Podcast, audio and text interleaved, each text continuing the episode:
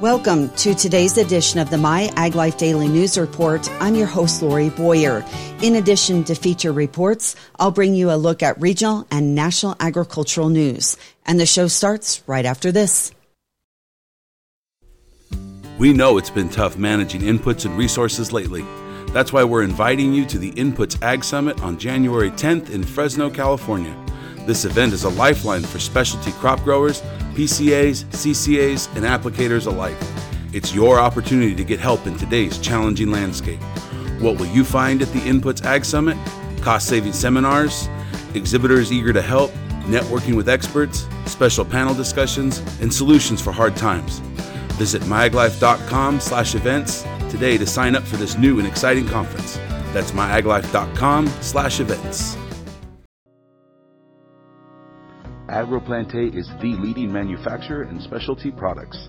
AgroPlantae formulates products that rise to the challenge of today's growing conditions. Saline and sodic soils reduce crop yield and cause significant crop losses. AgroPlantae developed Cat Ion EX5 Plus with growers in mind to manage soil salinity. With multiple years of research, Cat Ion EX5 Plus has proven to be an excellent source of calcium and an effective soil salinity manager. Run it through drip irrigation without any issues. Simplify your application method with innovative and efficient formulations. Alleviate salinity stress with Cat Ion EX5 Plus. AgroPlantae. Imagination, innovation, science in action. The Natural Resources Conservation District in California is accepting applications for the Environmental Quality Incentives Program through February 16th of 2024. This funding is in addition to the millions available to California's agricultural producers through regular Environmental Quality Incentives Program and the new Inflation Reduction Act. NRCS California is committed to assisting agricultural producers address critical resource needs across the state, and these three popular initiatives go even further with strategic enhancements on farms and ranches, according to NRCS California State Conservationist Carlos Suarez.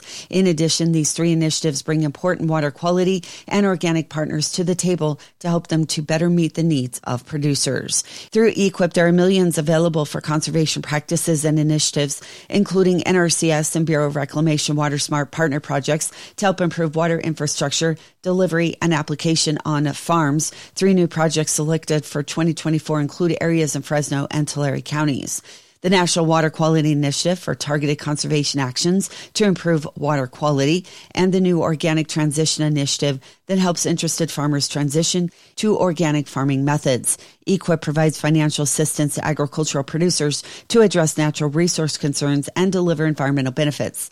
These include improved water and air quality, improved irrigation efficiency, reduced soil erosion and sedimentation, forest restoration, and creating or enhancing wildlife habitat. Interested landowners should contact their local NRCS offices as soon as possible. Red Door Interactive, a San Diego marketing agency, has been selected by California Grown to lead its awareness efforts to promote 470 different California grown agricultural products. California Grown, a nonprofit launched in 2001 by a collection of farmers, ranchers, and agricultural marketers, is a taxpayer supported organization that builds awareness, enthusiasm, preference, and appreciation for California grown agricultural products. A statement said Red Door will support California Grown's campaign strategy, creative execution, and paid media management to increase consumers' preference for California products. California supplies more than 50% of produce consumed in the U.S., more than 80% of wine made in the U.S., and ranks first in sustainable dairy production, according to Red Door. Supply of bell peppers in North America are normal for this time of the year, and in fact, supply has gone up slightly. Right now, production is underway in Coachella, and in the east, production is increasing for bell peppers out of Florida, while Georgia's production has been impacted by Hurricane Idalia. Mexico started production slightly earlier due to planting times, and it's anticipated the overall volume from Mexico to be at or below prior year levels due to the weaker U.S. dollar against the Mexican peso. Meanwhile, Canadian greenhouse production will finish up here this week and the beginning beginning of next, but supply will continue from Mexico as well as Spain. As for demand, it is average for bell peppers, though consumption will increase for the coming weeks, specifically the Christmas New Year holidays, while pricing is on par now, but is expected to increase for the holidays. Four California congressmen recently asked U.S. Secretary of Agriculture Tom Vilsack to have the U.S. Department of Agriculture buy $100 million worth of California navels. The orange purchase would help alleviate the impacts of storms. The letter from Congressman Jim Costa, David Valadao, Doug LaMalfa, and Josh Harder says that they are writing in support of the Section 32 request submitted by California citrus growers for USDA purchase of high quality USDA grade number two California navels to alleviate some of the market impacts of historic historic storms earlier this year. From January through May of 2023, periods of heavy rainfall caused by multiple atmospheric rivers in California resulted in floods that affected parts of Southern California, the California Central Coast, and Northern California. As a result of the storms, California citrus groves were greatly impacted by increased damage from citrus thrips. Again, that is direct from the letter. A reminder, the California Department of Food and Agriculture in collaboration with the State Board of Food and Agriculture will be hosting the first of five public listening sessions to receive comments that will help define regenerative agriculture for state policies and programs. As interest in regenerative agriculture continues to grow, they are seeing the introduction and evolution of the term in California policies and programs. The first session will take place on December 6th. It begins at noon Pacific time. For information and to register, contact the California Department of Food and Agriculture.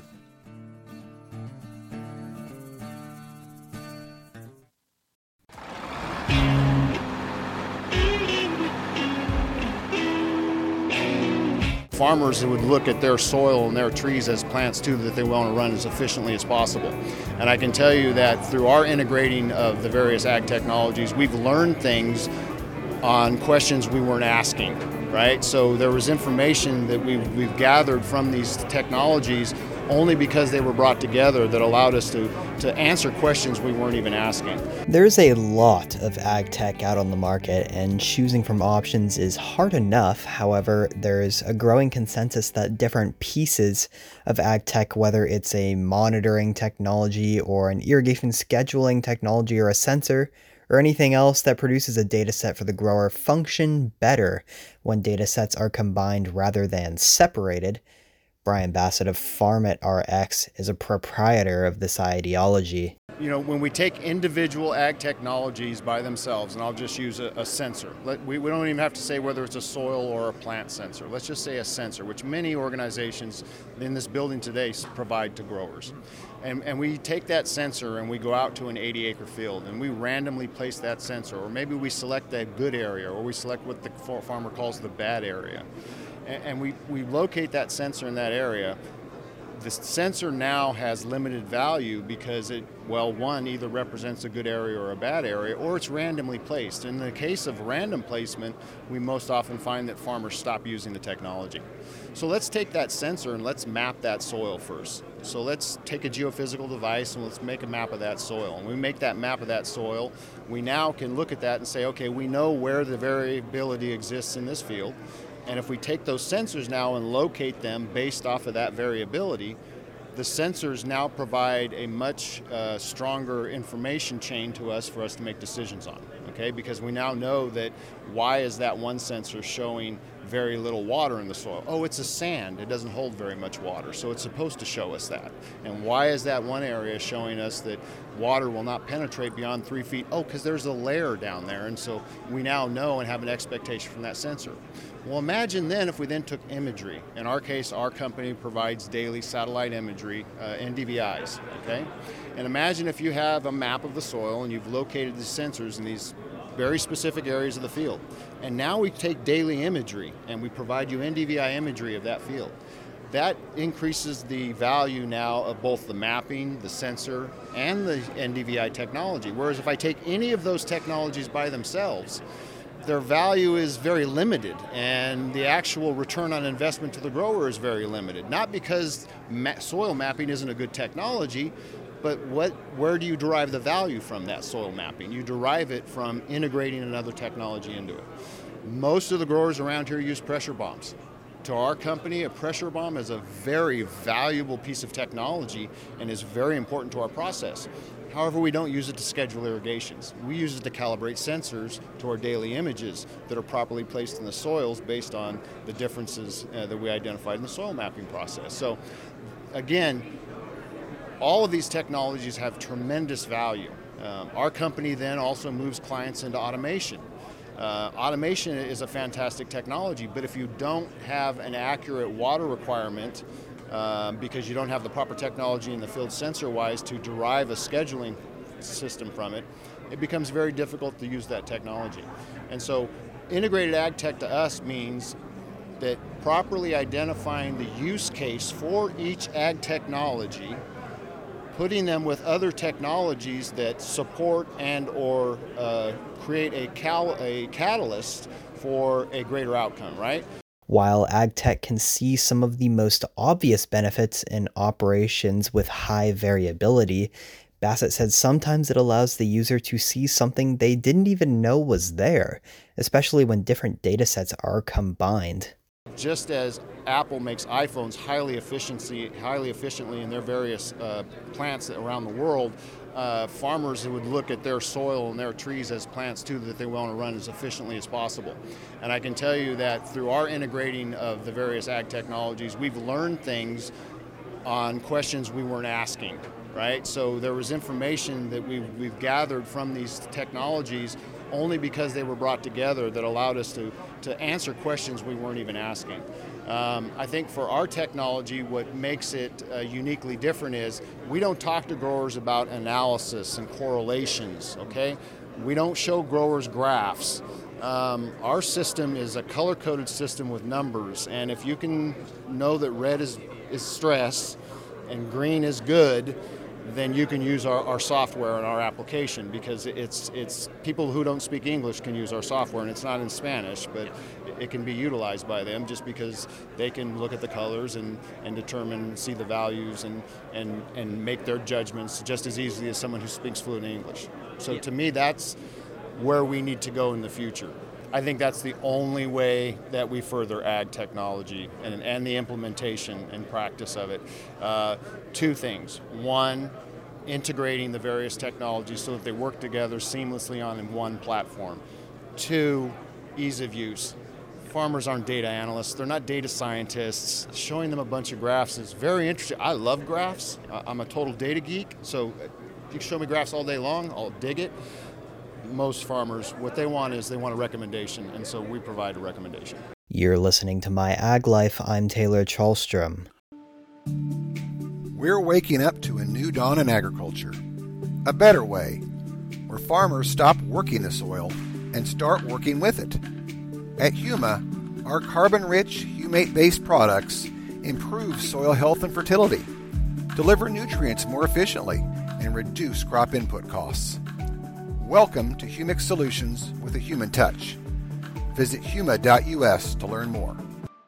Pear Bureau Northwest is announcing the 2023 celebration of its annual World Pear Day coming up this Saturday, December 2nd. Kicking off the 19th annual National Pear Month, this year's World Pear Day offers consumers around the world the opportunity to celebrate with pears through live chef demos of new pear recipes.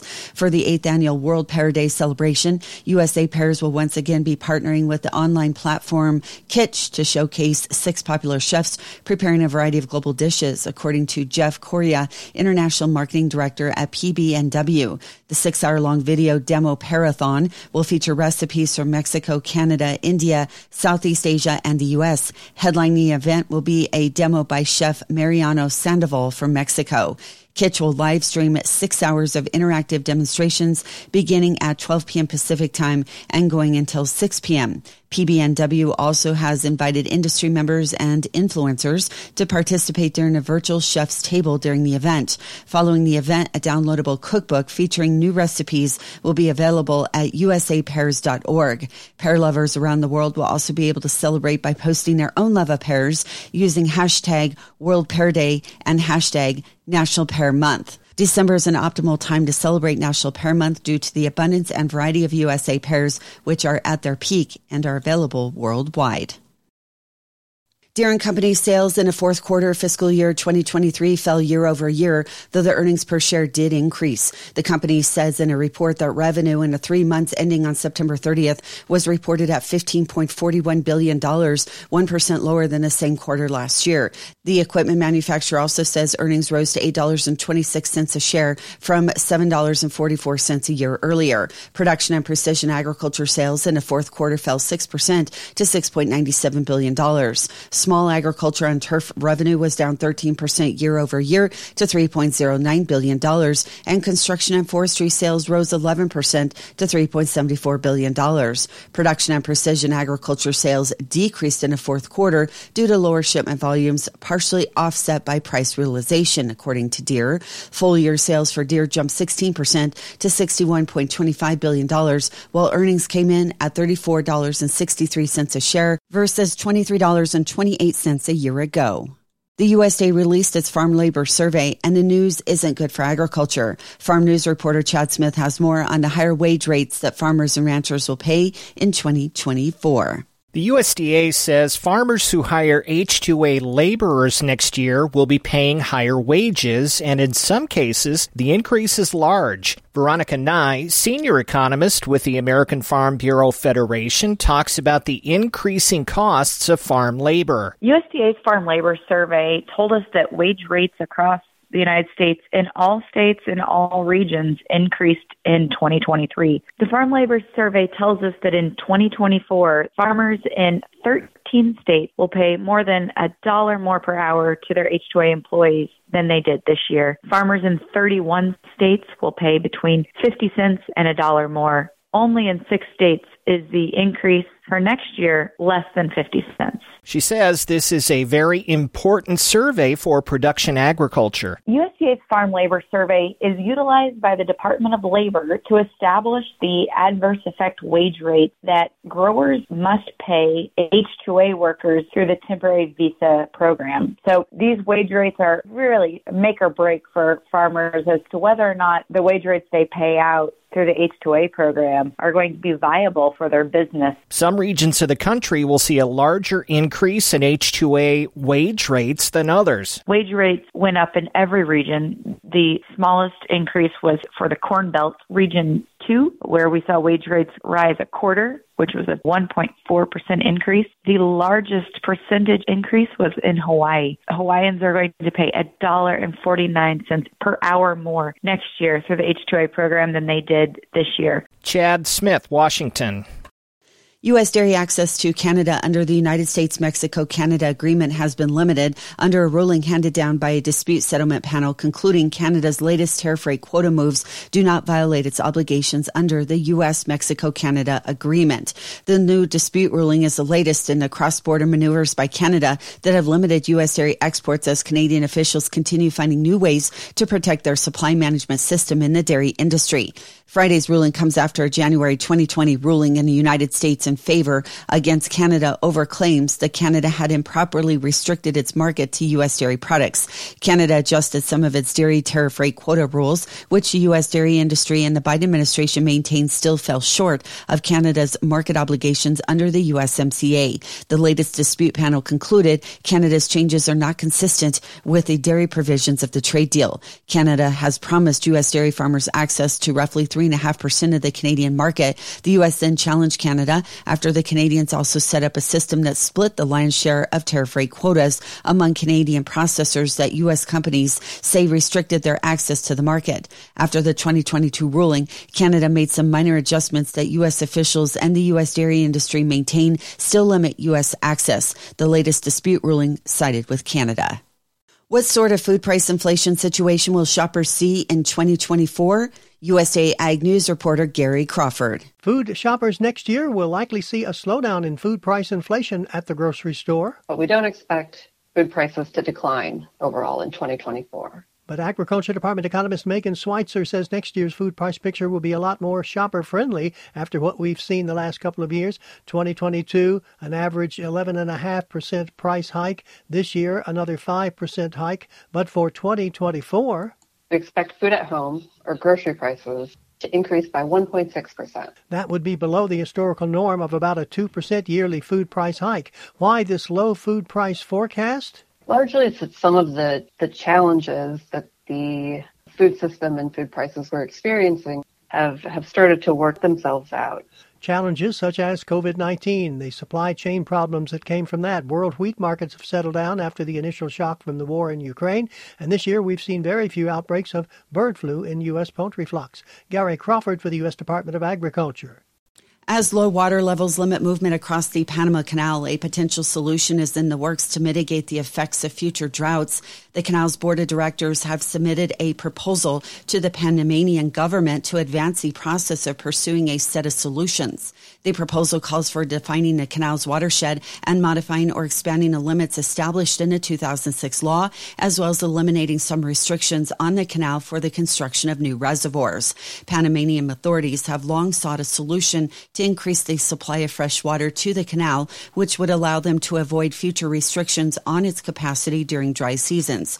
A potential project involves the construction of a multi-purpose reservoir on the Indio River. Meanwhile, canal authorities are also working on short-term solutions to improve freshwater supply to the canal's locks. One of them involves the construction of a new raw intake in Gamboa, as well as an abduction line to connect Gamboa to Paraiso.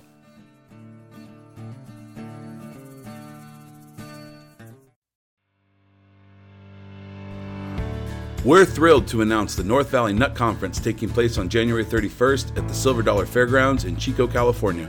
Held in conjunction with UC Cooperative Extension, this is a golden opportunity for professionals in the tree nut industry. Network with our exhibitors and sponsors who are committed to success in your orchards. Earn valuable continuing education units and expand your knowledge on latest industry trends. Listen to expert speakers share valuable insights and practical advice. Attendance is filling up fast, so visit myaglife.com slash events and register today. That's myaglife.com slash events. JCS Marketing is your number one way to connect with the ag industry. Through print magazines, digital media, podcast, and live and virtual events, JCS Marketing has the reach to inform, educate, and influence growers in the western United States. Everywhere you go, you see West Coast Nut Magazine on every one of my customers' tables. So that tells you everything. That's that it's there, so they're reading it. Our My Ag Life platform includes podcast interviews and digital articles for busy professionals on the go. Our live events, continuing education webinars, and virtual conferences help growers connect with leading researchers and industry leaders. Let JCS Marketing help you connect. That will wrap up today's show. You've been listening to the My Ag Life Daily News Report. I'm Lori Boyer. From all of us here at the JCS Marketing Team, thank you for listening.